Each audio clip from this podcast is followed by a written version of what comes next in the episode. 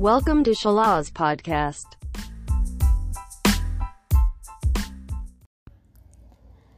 Halo Sobat Salas, jumpa lagi dengan saya Has Pipit Bagaimana kabarnya nih? Semoga selalu dalam keadaan sehat dan bahagia ya Agar sobat selalu setia mendengarkan Salas Podcast Kali ini masuki episode 13 Tentang belajar hal baru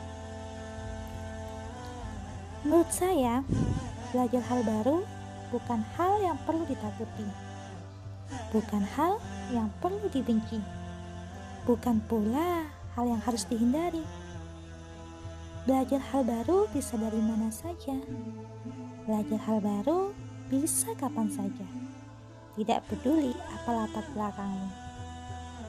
Keluar dari zona nyaman agar aman. Bukan hanya diam di satu tempat. Mencoba dunia baru agar selangkah lebih maju. Semoga menginspirasi dan bermanfaat ya. Sampai jumpa lagi di episode selanjutnya. Terima kasih.